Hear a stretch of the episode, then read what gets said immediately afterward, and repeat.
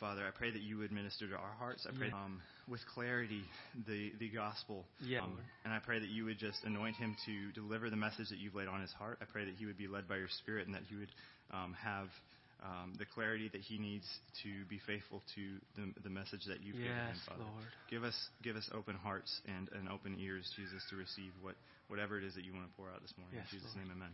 Amen. Thanks, brother.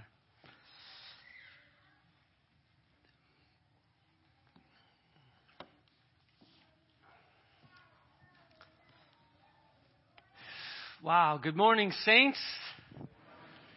It is a blessing to be here with you all this morning, and I'm not sure if Sunday school was canceled because of the anointing service or it's because you knew I was preaching. Maybe both, huh, bro? um, yeah, praise God. It's a blessing to be here this morning. Um, I did not intend when I asked uh, to, to, about coming, I didn't intend to, to preach. And in fact, when Brother Joe called me and, and asked me about bringing the word this morning, I took a day or so to wrestle in prayer and sought a multitude of counselors.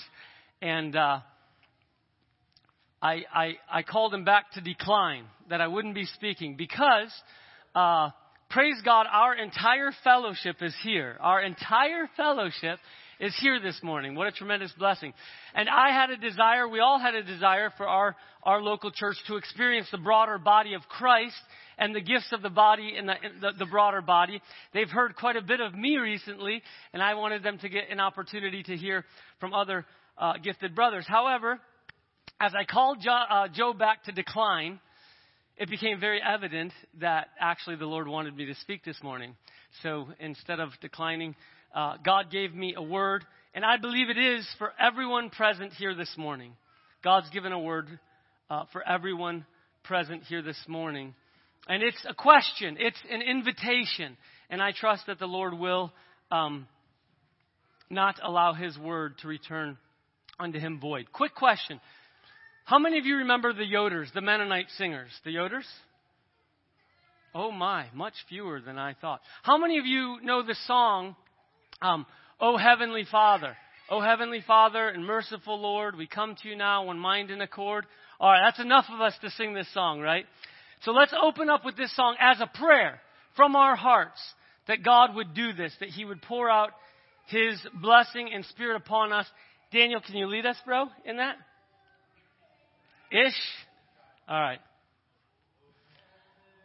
Holy Father merciful Lord, we come to you now in one mind and accord. We are so undeserving to make this request. But with your sweet spirit, Lord, let us be blessed. Open the windows and pour out a blessing. Shower your power upon us, we pray. Send such a blessing, we cannot contain it. Lord, open the windows of heaven today. So often we've witnessed your power so strong, but yesterday's blessings are all past and gone. Once again we completing and mentally we pray. And that's why we lift up our voices to say, Open the windows and pour out a blessing. Shower your power upon us, we pray. Send such a blessing we cannot contain it. Lord, open the windows of heaven today. Hallelujah. Father, we come to you one more time and we're asking you, Lord, according to the riches of your mercy, according to the greatness of your power, that you would open the windows, God, and that you would pour out a blessing upon us. Your blessing, the blessing of God. And may it be one so great, Lord, that we can't keep it in. That we can't keep it in, but out of the abundance and overflow of our hearts that have been blessed by God, that we, we share. Lord, we can't contain, but we share. We overflow. We pour it out to our family, to our friends, to our coworkers, to the world around us, to every nation, God. May we share your blessing that you pour out upon us in Jesus' name. Amen. Amen. The question the Lord has put on my heart this morning for us all is this Will you burn? Will you burn? And I'm not talking about hell this morning. I'm talking about the fire of God. One of the greatest needs in the church of God today, I believe with all my heart, one of the greatest needs in the church is the fire of God. For a restoration of the fire of God, that very fire that Jesus said he would baptize with. This isn't just some exciting message, revival message. This is a promise of God, and this is what Jesus came to do. He said that one comes before me, who is John the Baptist, who would baptize with what? Water, and that was unto repentance. He, but Jesus said, I come and I baptize with the Holy Spirit and fire. Fire. The church, the people of God, needs the fire of God that Jesus came to baptize with. And this morning, the question is Will you burn? Will you burn? So turn with me to Isaiah chapter 62. Isaiah chapter, chapter 62 for our text. Isaiah chapter 62. And to set the stage for reading this text together, we're going to sing another song. I know y'all love this. I love it, a cappella especially. So we're going to sing another song. Psalm 48. Psalm 48 is going to set the stage for our text uh, this morning. Psalm 48 is what we're going to sing together. And that's Great is the Lord, greatly to be praised in the city of our God in the mountain of his holiness. We won't sing the whole time, but we're going to sing one more time. All right, brother, can you start us? Great is the Lord. The Lord to be praised in the city of our God, in the mountain of his holiness, beautiful for situation, the joy of the whole earth. Is Mount Zion on the sides of the north, the city of the great King? One more time. Great is the Lord and greatly to be praised in the city of our God, in the mountain of his holiness, beautiful for situation, joy of the whole earth. Is Mount Zion on the sides of the north, the city of the great King? Amen. Great is the Lord and greatly to be praised in the city of our God. What's the city of our God? Jerusalem. Jerusalem. Why is Jerusalem the city of God?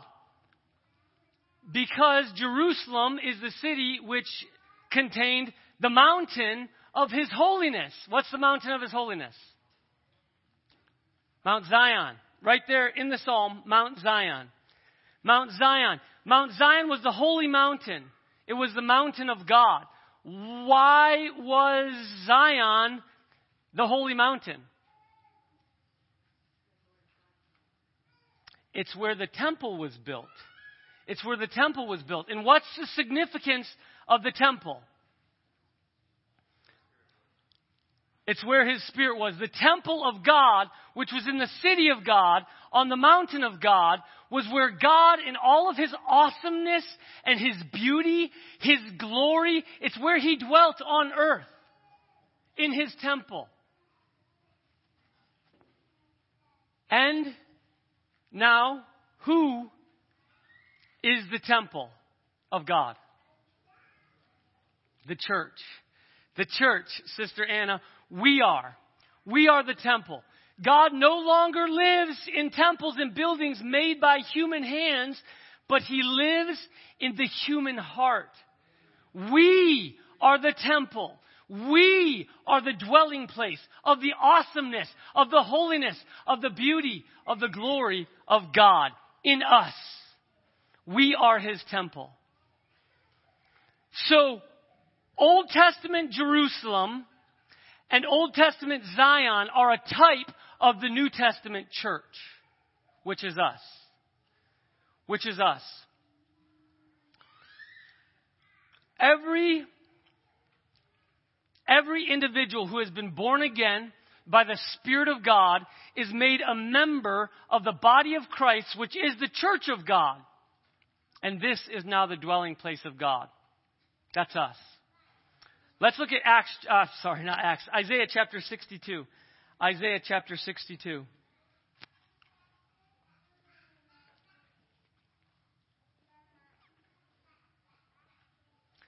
Before I read that, just to affirm which you all know this, but Paul said in Ephesians chapter 2, you are built upon the foundation of the apostles and prophets, Jesus Christ himself being the chief cornerstone, in whom all the building fitly framed together, groweth unto a holy temple in the Lord, in whom you are also builded together for a habitation of God through the Spirit. That's us. That's us. We're being built together as living stones upon the chief cornerstone to be the dwelling place of God on earth. That's us. And Paul said that in Ephesians chapter 2. So now, Isaiah chapter 62, starting at verse 1. For Zion's sake, for Zion's sake, I will not keep silent. And for Jerusalem's sake, I will not keep quiet. Until her righteousness goes forth like brightness and her salvation like a torch that is burning. The nations will see your righteousness and kings your glory, and you will be called by a new name, which the mouth of the Lord will designate. You will also be a crown of beauty in the hand of the Lord, and a royal diadem in the hand of your God. It will no longer be said of you forsaken, nor to you, nor to your land will it any longer be said desolate. But you will be called Hephzibah, King James says. My delight is in her. And your land Beulah, which means married. For the Lord delights in you, and to him your land will be married. For as a young man marries a virgin, so your sons will marry you. And as the bridegroom rejoices over the bride, so your God will rejoice over you. God will rejoice over us. On your walls, O Jerusalem, I have, I have appointed watchmen. All day and all night, they will never keep silent. You who remind the Lord, you who remind the Lord, take no rest for yourselves and give him no rest. Give him no rest until he establishes and makes Jerusalem a praise in the earth. Until he establishes and makes Jerusalem a praise in the earth. So it's a call to us to take no rest and give him no rest until something happens, until Jerusalem is made a praise in the earth. I want to go back to verse 1 and read it one more time to hone in on the message, the question this morning. For, for Zion's sake, I will not keep silent, and for Jerusalem's sake, I will not keep quiet until her righteousness goes forth like brightness and her salvation like a torch that is burning. So here we have Isaiah speaking in the prophetic. And Isaiah speaking as a type of Christ. As a type of Christ. Who sits at the right hand of the Father, ever living to make intercession for us? Jesus. Ever living to make intercession for us. So he's praying. He's praying. And Isaiah says here, as a type of Christ, that he will give himself no rest. He will not keep silent. He won't hold his peace. And neither, neither will Jesus. Jesus is at the right hand of the Father right now, praying infinitely intense prayers of intercessions for the church, for Zion's sake, for Jerusalem's sake. That what? that she would have her sins forgiven and come every Sunday and enjoy singing songs and live nice, quaint, moral lives. That maybe if someone's really interested, they might come one day, get the courage up to knock on your door and say, Hey, I like these things about you. Um, can you share the gospel with me? Is that what Jesus is praying for? Maybe a little bit, but a whole lot more, right, brother? A whole lot more. That her righteousness would go forth like brightness and her salvation, this work that God has done within her, would go forth like a torch that is burning, a lamp that is burning. This is what Jesus is praying. Not according to some revelation I've had, but according to the revelation of God. Isaiah chapter 62. Jesus will not keep quiet until the righteousness of the church goes forth like brightness and like a torch that's burning. And so, my question to you this morning Will you burn? Will you burn? It was Jesus while he walked the earth who said, Let your light so shine before men that they might what? See your good deeds and glorify your Father which is in heaven. Glorify. The purpose of them seeing your lives is to glorify your Father which is in heaven. And John Wesley said something like, You're not going to shine if you don't burn. And you're not going to burn unless you're on fire. And it was A.W. Tozer who referred to the church down through the ages as the fellowship of the burning hearts. The fellowship of the burning hearts. Are you a part of the fellowship of the burning hearts this morning? Are you burning? Will you burn? That's the question. That's the question.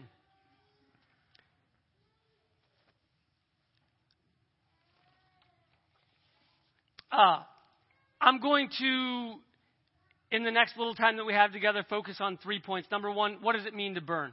Define our terms. What does it mean to burn? We talk about the fire of God. Charismatic circles, you hear the fire, fire, fire, the fire of God all the time. What in the world does it mean? What is the fire of God? So let's define our terms, number one. Number two, we're going to look at who is the ultimate example of the burning heart and what the source of the burning heart. The ultimate example and the source. And then number three, we want to look at the practical lifestyle lived for all you Anabaptists. The practical lifestyle lived by the burning heart. By the burning heart. So those will be the three things we focus on here this morning. First of all, what does it mean to burn? What is a burning heart? This is a tremendously important point, not only because it's going to set the foundation for all that we talk about in the rest of the message this morning, but also because we face a tragedy in the church today. We face a tragedy in the church today. Even though Jesus is at the right hand of the Father praying these infinitely intense prayers, it says that he's not going to rest. He's not going to be silent. He's not going to cease or stop until this happens in the church. Until we're a people with burning hearts and this fire goes out into all the world. Even though that's the case, it's like, where is the fire? Where is this fire? Where is the fire of God and the people of God? You know, there was a day when the communists had a much greater understanding of what it means to burn for a cause than the church did. And I want to look at this little excerpt taken from a letter. There was a young college student in Mexico who had converted to, to communism, and he was engaged, and he wrote a letter to his fiancee to explain to her why he had to break off the engagement due to his newfound love of communism. Listen to what he said. This is to his fiancee to break off the engagement. He said, We communists have a high casualty rate.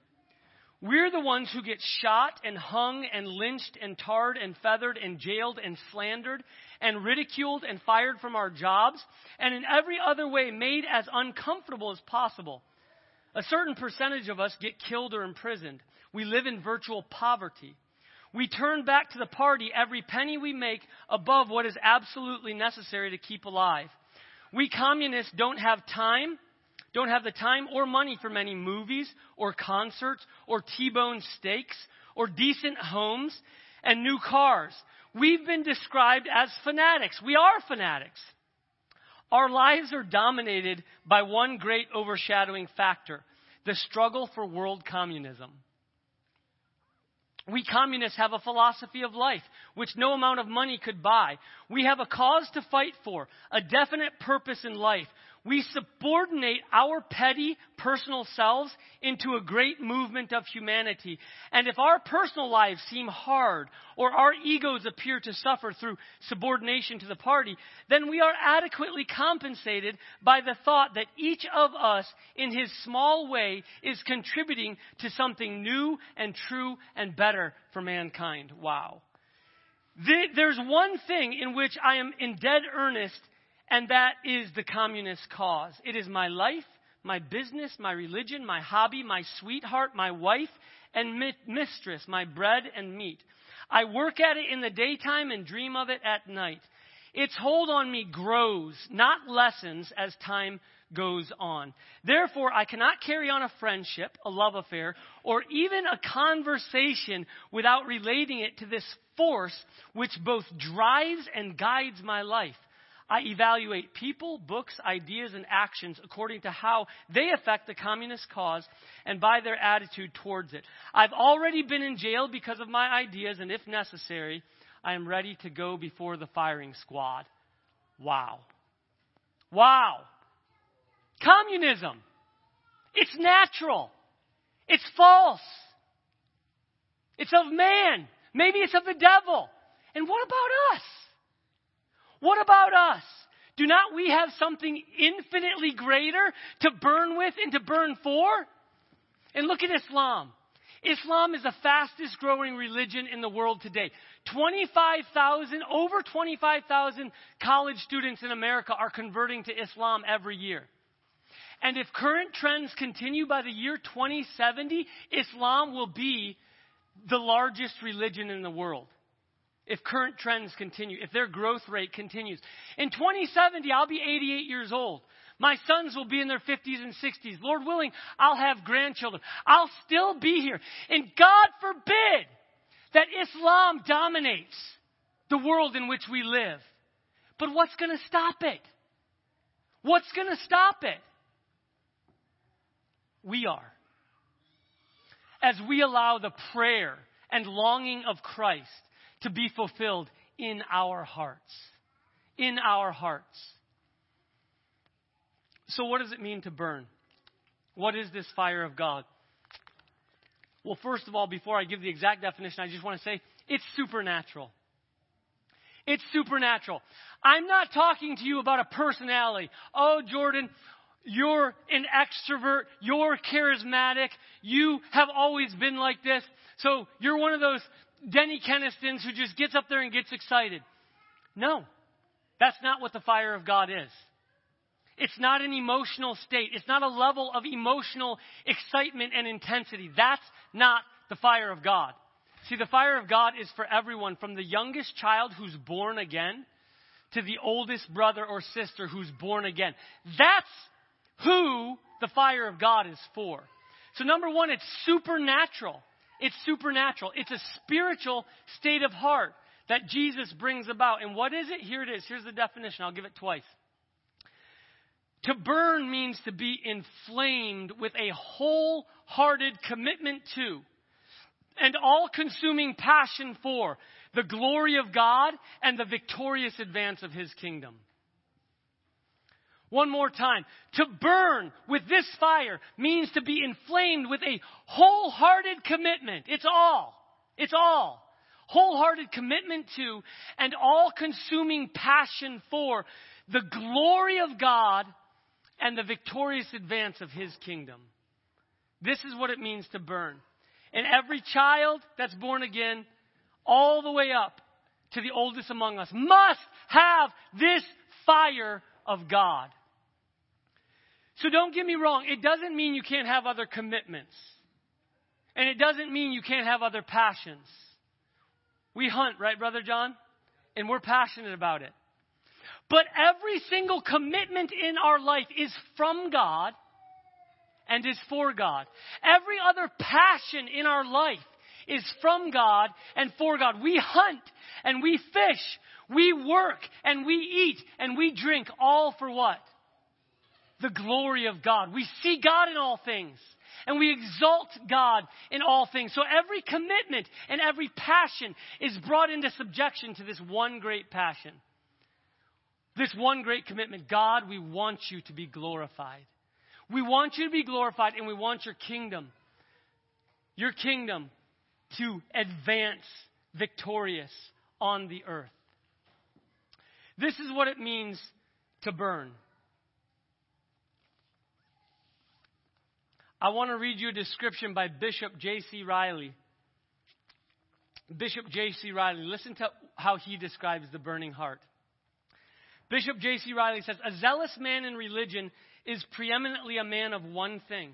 It's not enough to say that he is earnest, hearty, uncompromising, thoroughgoing, wholehearted, fervent in spirit. It's not enough to say that. He only sees one thing. He cares for one thing. And that one thing is to please God. Is to please God. Whether he lives or whether he dies. Whether he has health or whether he has sickness. And that's tough, isn't it? In sickness. Whether he has health, whether he has sickness. Whether he is rich or whether he is poor. Whether he pleases men or whether he gives offense. Whether he is thought of whether he is thought wise or whether he is thought foolish, whether he gets blame or whether he gets praise, whether he gets honor or whether he gets shame. For all this, the zealous man cares nothing at all. He burns for one thing, and that one thing is to please God and to advance God's glory. If he is consumed in the very burning, he cares not for it. He is content. He feels that, like a lamp, he is made to burn. And if consumed in the very burning, he has but done the work for which God appointed him. Such an one will always find a sphere for his zeal. If he cannot preach and work and give money, he will cry and sigh and pray. If, yes, if he is only a pauper on a perpetual bed of sickness, he will make the wheels of sin around him drive heavily by continually interceding against it. If he cannot fight in the valley with Joshua, he will do the work of Moses, Aaron, and Hur on the hill. If he is cut off from working himself, he will give the Lord no rest till help is raised up from another quarter and the work is done. Sounds like the text we read today in Isaiah. He will give the Lord no rest until somebody else can rise up and meet the need that he himself can't. This is the burning heart. I trust you're, you're catching a vision of what it means to burn. So it implies both inwardly to a spiritual state where it's our motive and all that we do, we're wanting to glorify God. And it's a passion within us to glorify God and to advance His kingdom. So it's, it's inwardly, it's a motive and it's a passion. Outwardly, it's expressed in an attitude and in a lifestyle. This is the burning heart. This is what it means to burn. Let's look at our second point. Who is the ultimate example of the burning heart? And what is the source of the burning heart? Can anybody guess this morning? His name is Jesus. His name is Jesus. We see in the Lord Jesus Christ the ultimate example of the burning heart. Before we touch on the source, how or where do we see this in Jesus? We see it in his coming, we see it in his, his praying, excuse me, we see it in his living and we see it in his dying. His coming, his praying, his living, and his dying. Let's look at that quickly here. In his coming, we see the burning heart of Christ, this passion, this God saturated passion for the glory of God and the advance of His kingdom. We see it in His coming. The whole foundation for the incarnation, the sufferings, the death, and the resurrection of Christ, the whole foundation for it is the glory of God. Romans 3:23 says, "For all have sinned and what? Fall short of the glory of God." For all have sinned and fall short of the glory of God. You know, we have a tendency to look at sin as just like, like disobedience, violation against the law, uh, law of God, trespassing. And it's almost more in these legal terms. But you know at its heart what sin is? Not saying that's wrong. Sin is a rejection of God. But, but at its heart, sin is falling short of the glory of God. We were made to see and to savor God. We were made to reflect back to Him in worship the divine excellencies of His nature. We were made to be instruments of His glory that reflect that. And when we fail to value Him for who He is, when we fail to see Him as He is, and and, and savor him as we ought and value him. When we fail to respond rightly, we're falling short of that glory. And it's for that reason that Jesus came. Jesus came to give us a vision again once we lost it of who God is. No man has seen the Father at any time. But what happened? Jesus came and he revealed him. He revealed him. So Jesus showed us the Father. He showed us the glory of God. We behold it in the face of Jesus Christ. And then additionally, He made it so that we could be transformed back into that place of true spiritual worshipers who see God, who worship God, who glorify God. This is why Jesus came to restore us to that place. So, in his very coming, we see an example of the burning heart, that passion for the glory of God to be restored in the people of God. Secondly, in his praying, we refer to Matthew chapter 6, verses 9 through 13 as the Lord's Prayer. As the Lord's Prayer. And what do, what do we see in Christ's example to us in praying? Right after he addresses God as his Holy Father, he says, Our Father, who art in heaven, hallowed, holy, reverenced is your name. And right after that, what does he say? He cries out in his prayer. He says, Thy kingdom come, thy will be done on earth as it is in heaven. This is his heart cry in his prayer and as he teaches us to pray. God, Holy Father, let your kingdom come. Let your will be done on earth as it is in heaven. What's it like in heaven? Oh, that we could go there for a moment. And we can because in the Spirit and by the Spirit, we're seated in heavenly places, aren't we? And what's it like in heaven? Heaven is a place where our God reigns, where He rules, where His glory is unhindered where all of his beautiful attributes are manifested in their greatness in an unhindered way. And all around see it and they worship him. And they say, Holy, holy, holy is the Lord God Almighty who was and is and is to come. And it's a place of beautiful, pure, spiritual worship. And Jesus taught us to pray. Father, thy kingdom come, thy will be done on earth as it is in heaven. We want heaven on earth. And Jesus taught us to pray that way. That heaven, that earth would be a place where God dwells in all of his glory, and that the earth be filled with worshipers just like heaven is. So, he was an example of a burning heart in his praying. Thirdly, in his living. In his living. In John 4:34, Jesus said, "My meat is to do the will of him who sent me and to finish his work." That was his meat. So, his meat, Jesus' food, his nourishment, that which sustained him, that which brought him delight, that which kept him going, was to do God's will, was to do the work that he was sent to do.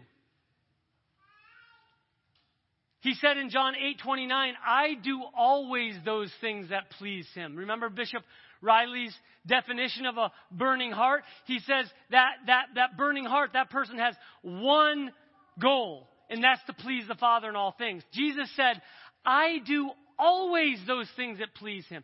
He took no breaks. Always includes all times and excludes no times. Jesus said, I do always those things that please him. And so in his living, he was an example to us of a burning heart. In fact, I think the most stirring example we have, picture we have of Christ's burning heart, was in John chapter 2, when Jesus came upon the temple. And this was that place where, up to that point, God was dwelling. It was a place that was to be where God could be seen and saved, loved, and worshiped rightly. And Jesus came and he saw these religious people turning the house of God into a den of thieves, defiling God's house. And what did he do? He made a whip of cords and he turned over tables and he drove them out of the temple because there was something inside of him. There was something, there was a zeal for God's house a zeal for God's house, for the purity of God's house, for that place where God is to dwell and be seen, and for God to be worshiped. Jesus is like, no, don't do it. How can you do this? How can you defile the house, the dwelling place of my Father? And so he drove them all out. You know, it's that same zeal in the heart of Christ which is leading him to pray right now for you and me and for his church. That's why he's praying. He's wanting us to be righteous, not a house of thieves, not a den of thieves and robbers. Not, he doesn't want us to be defiled and impure. He wants us to be a spotless, holy dwelling place of God. Zeal for my Father's house has eaten me up, Jesus said. It consumed him. And so we see in his coming, we see in his praying, we see in his living this burning heart that Jesus had for the glory of his Father in the advance of his kingdom. And lastly, in his dying. In his dying. When Jesus came to die, there's what we refer to as the high priestly prayer in John chapter 14 through 17. And in chapter 17, Jesus, in talking to the Father, he says verses 4 and 5 I have glorified thee on the earth. I have finished the work which thou gavest me to do.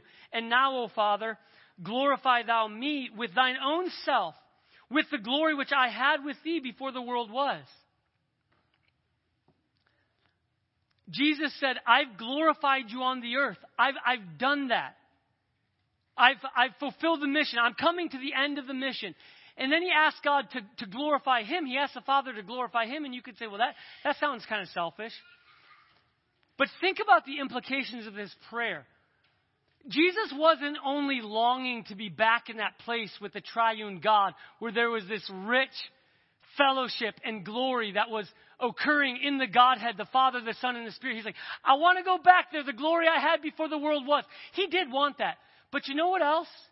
Him being glorified, when he said, Father, glorify thou me, he realized as he said, obviously, in John chapter 7, verses 37 to 39, that unless he goes back to the Father and is glorified at his right hand, he wouldn't be able to pour out the promise of God upon all flesh. Remember when he spoke of those living waters, those streams of living water in John chapter 7? It says, This spake he of the Spirit who had not yet come because what? Jesus had not yet been glorified. So he's saying, God, I'm at the end. Let's do this thing. Glorify me because I want my mission to truly and fully be accomplished where all these people who have fallen short of your glory, where they can be, I'm going to go to your right hand. I'm going to pour out the Spirit. Tongues of fire is going to come. I'm going to baptize with the Spirit and fire. And the world can be filled with red hot worshipers of God again. I got to do this. So glorify me. Let's do this. And it was Jesus seeing the, the, the multitudes redeemed and made back into red hot worshipers of God. It was that vision that gave him joy And for the joy that was set before him, he did what? Endured the cross. He saw it. And so he went to the cross and he suffered and he died because he saw what was going to come about. He saw the glory of his Father. So for the joy beset him, before him, he endured the cross. We see the example of a burning heart in Christ in his dying. And then, what is the ultimate source? What is the source, the only source of the burning heart? I shared with you already, this is supernatural. I'm not talking about a sanguine, extrovert, people person, charismatic. I'm not talking about emotions here. It was said of Jonathan Edwards when he preached sinners in the hands of an angry God, and y'all know I'm not a Calvinist. But it was said of Jonathan Edwards when he preached that sermon that brought the second great awakening to, I'm sorry, the first great awakening to the Americas in a, in a significant way. It said he, he just stood there and read that sermon. Y'all don't have to yell and jump up and down and even do it like I'm doing it. All you need is the fire of God within you, the anointing of the Holy Spirit, and God will come. That's the fire of God. So the source, what is the source? It's supernatural. And there's no man or woman of any age, no child, who has ever burned or who can burn without it being Christ Himself within us. He is ultimately the burning heart. He said, I'll baptize you with the Holy Spirit and fire. And when we receive the Spirit of God, when Christ is formed in us by faith, we receive Him, we receive the fire of God. And ultimately, it's His. Remember, I said He's the example? Ultimately, it's Him in us that's burning. So we can testify with Paul that I am crucified with Christ. Nevertheless, I live, yet not I, but Christ who lives in me. And the life that I now live in the flesh, I live by the faith of the Son of God who loved me and gave himself for me. It's not I, but Christ in me. Christ is the fire. He is the source of the burning heart, and we can't have this life unless we have this Christ. He is the source of the burning heart. Finally, the last point to this morning's message is Let's look at the practical lifestyle lived by those who burn.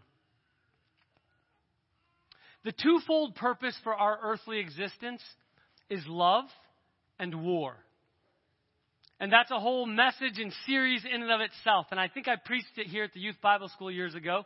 I did a whole series, not just a message, but a whole series out in Montana, both for the Youth Bible School, then for the Men's Conference, on love and war as the twofold purpose for our earthly existence. That's why we're here. We're here for love and we're here for war. For love, it's to know God intimately, to be one with the God who made us, to share in his perfect love, and enjoy the fellowship of the Godhead.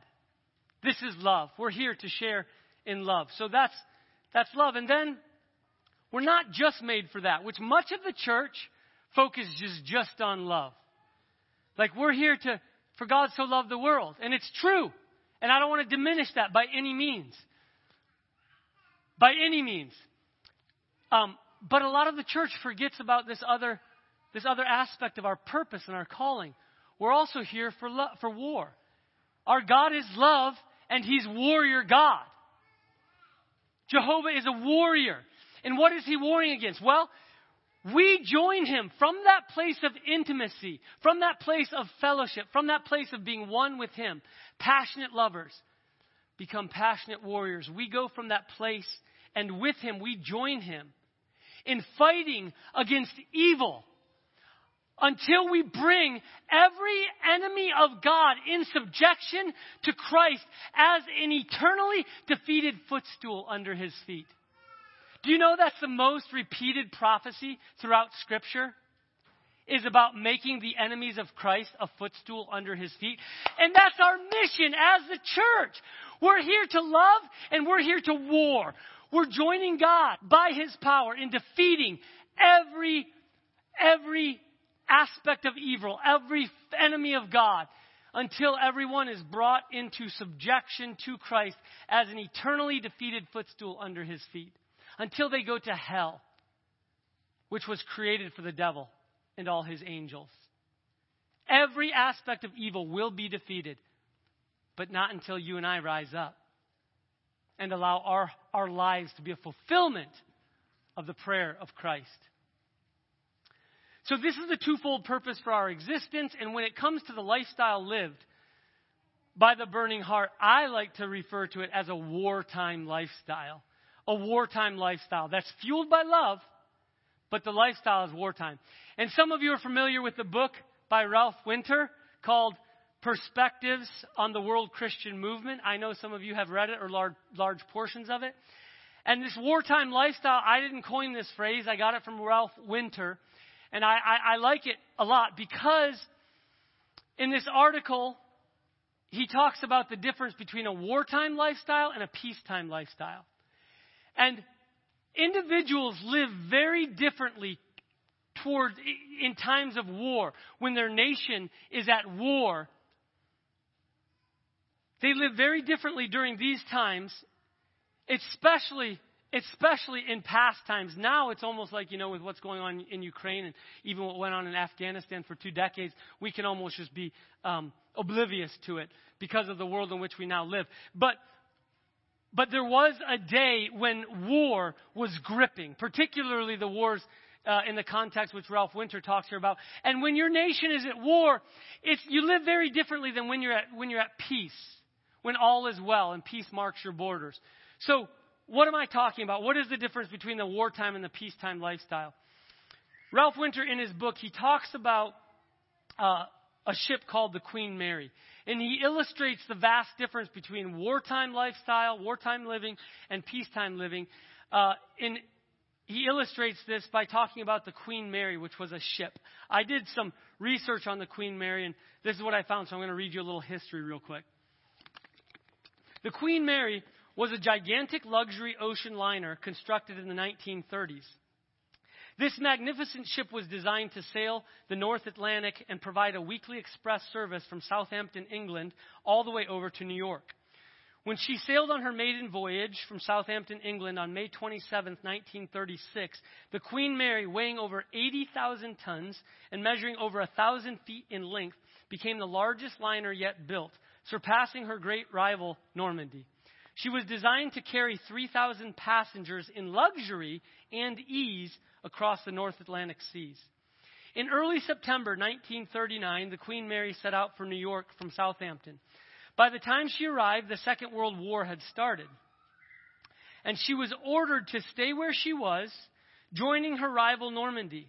In 1940, the pair were also joined by Queen Mary's running mate, Queen Elizabeth. Rather than keeping them bottled up, it was decided to use them as troop ships. As troop ships. So the Queen Mary left New York for Sydney, Australia, where she, along with several other liners, was converted into a troop ship to carry Australian and New Zealand soldiers to the United Kingdom. Did you hear she was converted? She was converted into a troop ship. Eventually joined by the Queen Elizabeth, they were the largest and fastest troop ships involved in the war, often carrying as many as 15,000 men in a single voyage, and often traveling out of convoy and without escort. During this period, because of their wartime gray camouflage livery and elusiveness, both queens received the nickname the Gray Ghost. Because of their size and prestige, their sinking was such a high priority for Germany that Adolf Hitler offered the equivalent of $250,000 and the Iron Cross to the U boat commander that could sink them. However, their high speed meant that it was virtually impossible for U boats to catch them. For the next six years, the Queen Mary faithfully served these emergency wartime purposes. And after the war, the Queen Mary returned to its original intent and dominated the transatlantic passenger trade until she was reti- retired from service in 1967. Today, the Queen Mary lies in repose in the harbor at Long Beach in California. Her retired state as a hotel and fascinated museum of the past has made her quite a tourist attraction. I've been told that if one visits the ship today, the stark contrast between the lifestyles appropriate during peacetime and wartime become glaringly evident. On the one side, now listen to these differences in wartime and peacetime with this ship. On the one side of the partition, the evidence, I'm sorry, on, on the one side of the partition, you see the dining room reconstructed to depict the luxury liner's peacetime table setting that was appropriate to the wealthy patrons of high culture for whom a dazzling array of knives and forks and spoons held no mysteries. On the other side of the partition, the evidences of the troopship's wartime austerities are in sharp contrast. One metal tray with indentations replaces 15 plates and saucers. Bunks, not just double high, but eight tiers high, explain why the peacetime complement of 3,000 gave way to 15,000 people on board in wartime. Can you imagine how repugnant the peacetime luxury lovers, to the, the peacetime luxury lovers, this transformation must have been? Such a radical transformation could have only been brought about by a national emergency.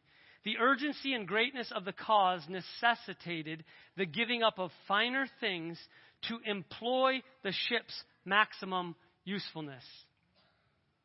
The survival of millions depended on it. Is there not a cause today? Is there not a cause today? Is there not something much greater than a national emergency that we're facing? Are we not facing a world in which the one true God, our Father, is being dishonored and billions of souls are lost? Is there not a cause that's greater? Are we not at war? What are, what are we doing about it? How are we living? When we catch this vision, when we receive this burning heart, we're not going to be content any longer to have this self centered, luxury loving, peacetime mentality. It's not going to be okay for us anymore. We just can't do it because we're at war. There's a God who deserves the glory due his name. And there's multitudes and multitudes who are lost. And we have a mission. And we've been commissioned. And so we're going to be converted. Our lifestyles are going to change. We're no longer going to be the luxury lovers during peacetime who have all the finer things, who prioritize ease and comfort and convenience. What does that mean? Well, we're going to be careful. We're going to be careful how we spend our time because it's a very precious commodity. We're all only allotted so much of it. So we're going to be careful how we spend our time. We're going to be God conscious of our time. We're going to live like Jesus did with his time and do always those things which please the Father. We're going to be careful with our money. We're going to be careful. We're going to be kingdom spenders. We're going to lay up for ourselves treasures not on earth, but in heaven. For where your treasure is, there your heart will be also. We're going to employ all of our assets into this great war that is raging for the glory of God and the salvation of the souls of men. That's what we're going to do. So, does that mean that we never get any time to rest or have fun? No. Does that mean we can't buy a nice truck or a nice set of clothes or build a big house? Is that what that means? No. But it does mean if we do those things, we're intentional about them. We're intentional about them. Our fun matters. Our rest matters. Our clothes matter. Our houses matter. All these things matter. And whatever God leads us, whatever God leads us to do, it will be for His glory. It will be an asset that's funneled to this great war that we're in. It will be for the glory of God. And so I'm not going to tell you what size to build your house or what brands of clothes you ought to wear. I've got a few items of Sitka. It's not cheap. But there's a lot to consider quality, longevity, endurance, and ultimately, what are the implications of these things? How, what, what resources do I have? How does God want me to spend them? So we're not going to be legalists, not going to tell you how a, big to build a house, not going to tell you what clothes to wear, what clothes not to wear, not going to tell you what forms of entertainment, you know, only this much Facebook scrolling or Instagram or whatever else. But I am going to mandate from the Lord that whatever you do with your time and whatever you do with your money, that you know and can stand in confidence before God that it is for His glory and that He's pleased with it. And it's only that that will give you confidence in the end that you did the will of God and can stand before Him without shame. Quickly here, Satan has devised so many distractions, right? So many distractions to keep us from this glorious vision which produces in us this burning heart or to keep us from this burning heart, which produces this glorious vision. Satan has so many distractions. And one of the greatest distractions, we could spend all morning going over them. Maybe during, uh, afterwards, we can talk about some of these because they matter. But one of the greatest distractions that Satan has devised are relationships. Relationships with friends, relationships with family. And this is why Jesus said in uh, Luke chapter 14, if any man come to me and hate not his father and mother and wife and children and brothers and sisters, yea, even his own life, he can't be my disciple. Man, those are some harsh words, aren't they? Jesus. This isn't some radical street preacher. This is, well, he maybe was a radical street preacher, but this is Jesus. And he said that if you don't hate your father and mother, your wife, your children, even your own life, you can't be my disciple. Relationships are something that, that the, the enemy uses to keep us back, to hold us down, to keep us from burning, to keep us less than what God wants us to be, to keep us from fulfilling the purpose and the plan, the will of God. And John Piper was speaking once of, of Jim Elliot when he was 22 years old. And fresh out of Wheaton College, and he had this burning heart and this call upon his life to go lay his life down to the Chippewa Indians in South America. And Jim was, was burning and was ready to do this. He sensed God calling him. Well, his parents weren't happy at the news of what his plans were, what this call of God w- was. His parents were pretty disappointed because when they looked at their son, when they looked at their son, Jim, they saw a handsome, intelligent, educated young man who could become a famous evangelist in America. He could become an, a professor at a prestigious university. He could become a pastor and faithfully and safely preach behind a pulpit in an American church and use his gifts in that way. Why, Jim, are you going to go throw your gifts away upon a tribe in South America? Listen to how Jim Elliot responded to his parents. This is a letter he wrote to his mom and dad. I do not wonder that you were saddened at the word of my going to South America. This is nothing else than what the Lord Jesus warned us when he told the disciples that they have to become so infatuated with the kingdom and following him that all other allegiances must become as though they were not. And he never excluded the family tie. In fact, those loves which we regard as closest, he told us must become as hate in comparison with our desires to uphold his cause. Grieve not then if your sons seem to desert you, but rejoice rather seeing the will of God done gladly. Remember how the psalmist described children. He said they were an heritage from the Lord and that every man should be happy who has his quiver full of them. And what is a quiver full of but arrows? And what are arrows for but to shoot?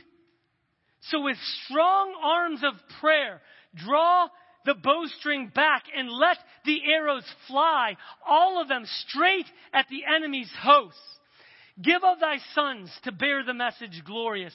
Give of thy wealth to spread them on their way. Pour out thy soul for them in prayer victorious, and all that thou spendest, Jesus will repay. Is that our hearts for our children? Is that our hearts for our children? Oh, that God would raise up more Jim Elliot's. You know, this isn't an option. I've already said it. This burning heart is not an option. It's not just for the elite, it's for all of us. Jesus, in Amos chapter 6, verse 1, in the prophetic, you could say it's Jesus. He says, Woe to him who's at ease in Zion. Zion's the church. Woe to him who's at ease. Are you at ease this morning? Amen. Amen. And if you are at ease, God forbid, but be honest because He already knows. If you're at ease this morning in the church, Jesus says, Woe to you. Remember what He said to the Laodiceans in Revelation chapter 3? He said, I wish that you were hot or cold, but since you're lukewarm, I'm going to spit you out of my mouth. Be zealous, therefore, and repent. Be zealous, therefore, and repent. No room in the church of God for ease. No room. We are a fellowship of burning hearts. That's what we are. I'm closing with this account from John G. Paton. Some of you have heard of John G. Paton, missionary in the South Seas to the cannibals there. I'm going to close with this account. Jonathan Edwards said there's two ways of representing and recommending true religion and virtue to the world. Two ways. And this is what those ways are. Jonathan Edwards says you can, you can represent and recommend tr- true religion um, and virtue to the world either by doctrine and precept or by instance and example. And he said the Holy Scriptures are abundantly filled with both of them. So, in other words, when we're wanting to, to, to share truth with someone, communicate truth, you either do it by teaching, that's doctrine and precept, or you do it by, by your life, instance and example. You guys got that? So we're going to lift up an example here in closing from John G. Paton of the burning heart. Paton was 33 when he was ordained to preach in the New Hebrides, an island chain named by Captain James Cook, consisting of about 30 mountainous islands inhabited by heathens of the worst sort violent, man eating savages. He was 33. After visiting the islands and engaging in a skirmish with the natives in 1774, Cook declared that no one would ever venture to introduce Christianity because neither fame nor profit would offer the requisite inducement. But missionaries did come, many of whom were subsequently murdered by the islanders.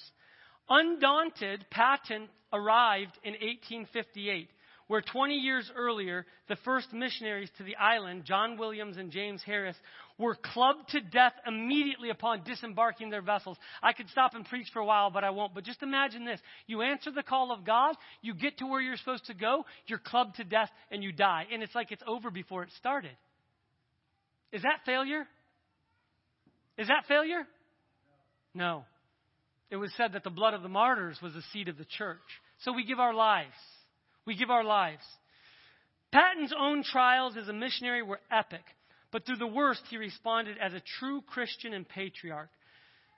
He dealt with superstitions, with savagery, and with heart wrenching sorrow, ever persevering with a Job like trust in the sovereign will of God.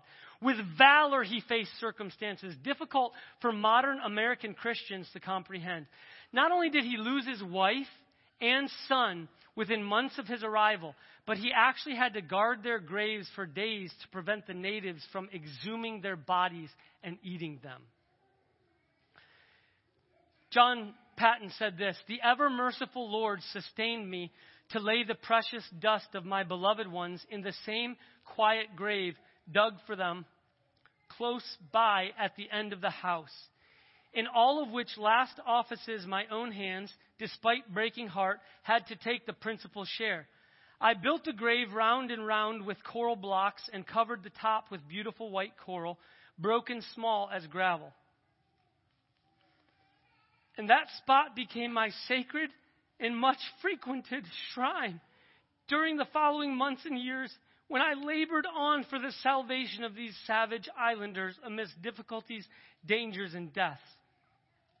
Whensoever Tanna turns to the Lord and is won for Christ, men in after days will find the memory of that spot still green, where with ceaseless prayers and tears, I claimed that land for God in which I had buried my dead with faith and hope. But for Jesus and the fellowship he vouchsafed me there, I must have gone mad and died beside that lonely grave.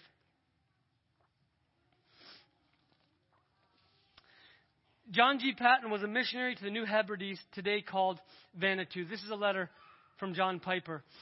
He was a missionary uh, to the New Hebrides, today called, uh, it's not Vanuatu, it's Vanuatu. Vanuatu. I, I forget how to pronounce it. But it's in the South Seas. He was born in Scotland. Paton was born in Scotland in 1824. John Piper said, I write about him because of the courage he showed through his 82 years of life. I want to be courageous in the cause of Christ. I want you to be. And especially, I want my children to be. So I ponder courage in others. Where does it come from? When I dig for the reasons that John Paton was so courageous, one reason I find is the deep love he had for his father. The tribute Paton pays to his godly father is by itself worth the price of his autobiography, which is still in print. Maybe it's because I have four sons, but I wept as I read this section. It filled me with such longing to be a father like this. There was a closet where his father would go for prayer as a rule after each meal. The eleven children knew it was knew it and they reverenced the spot and learned something profound about God. The impact on John Paton was immense. John says this Though everything else in religion were by some unthinkable catastrophe swept out from my memory, were blotted from my understanding, my soul would wander back to those early scenes and shut itself up once again in that sanctuary closet. And hearing still the echoes of those cries to God, it would hurl back all doubt and the victorious appeal He walked with God. Why may not I? How much my father's prayers at this time impressed me, I can never explain, nor could any stranger understand. When on his knees and all of us kneeling around him in family worship, he poured out his whole soul with tears for the conversion of the heathen world to the service of Jesus and for every personal and domestic need. We all felt as in the presence of the living Savior and learned to know and love him as our divine friend. One scene best captures the depth of love between John and his father and the power of the impact of John's life of uncompromising courage and purity.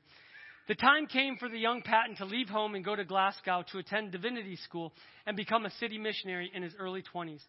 From his hometown of Torthorwald to train in Kilmarnock was a 40 mile walk 40 years later, Paton wrote this on their, on their walk. He said, My dear father walked with me the first six miles of the way. His counsels and tears and heavenly conversation on that parting journey are fresh in my heart as if it had been but yesterday. And the tears are on my cheeks as freely now as then, whenever memory steals me away to that scene. For the last half mile or so, we walked on together in almost unbroken silence.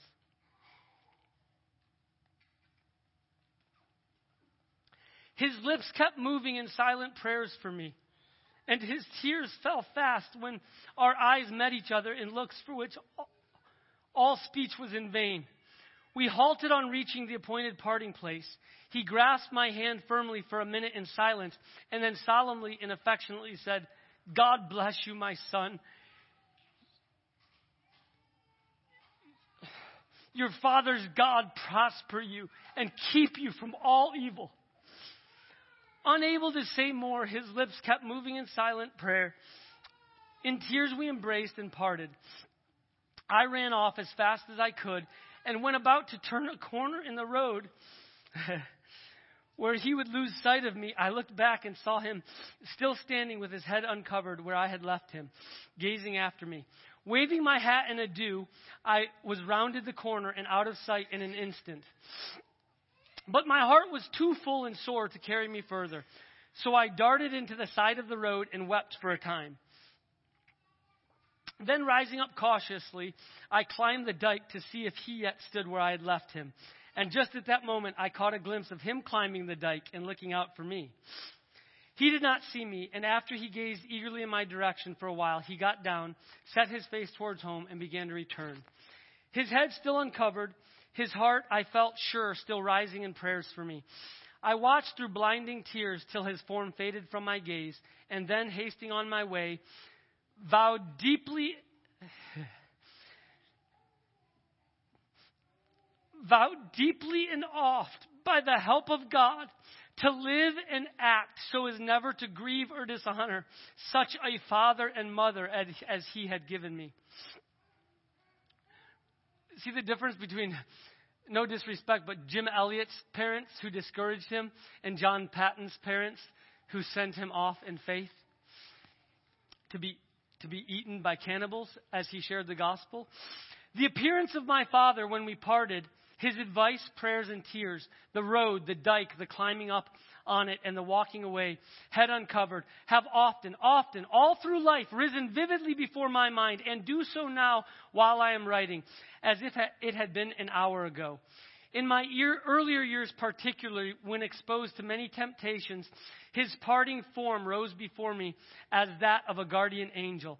It is no Pharisaism, but deep gratitude which makes me here testify that the memory of that scene not only helped, but by God's grace, not only helped by God's grace to keep me pure, to testify that the memory of that scene not only helped, by God's grace, to keep me pure from the prevailing sins, but also stimulated me in all my studies, that I may not fall short of His hopes, and in all my Christian duties, that I might faithfully follow His shining example.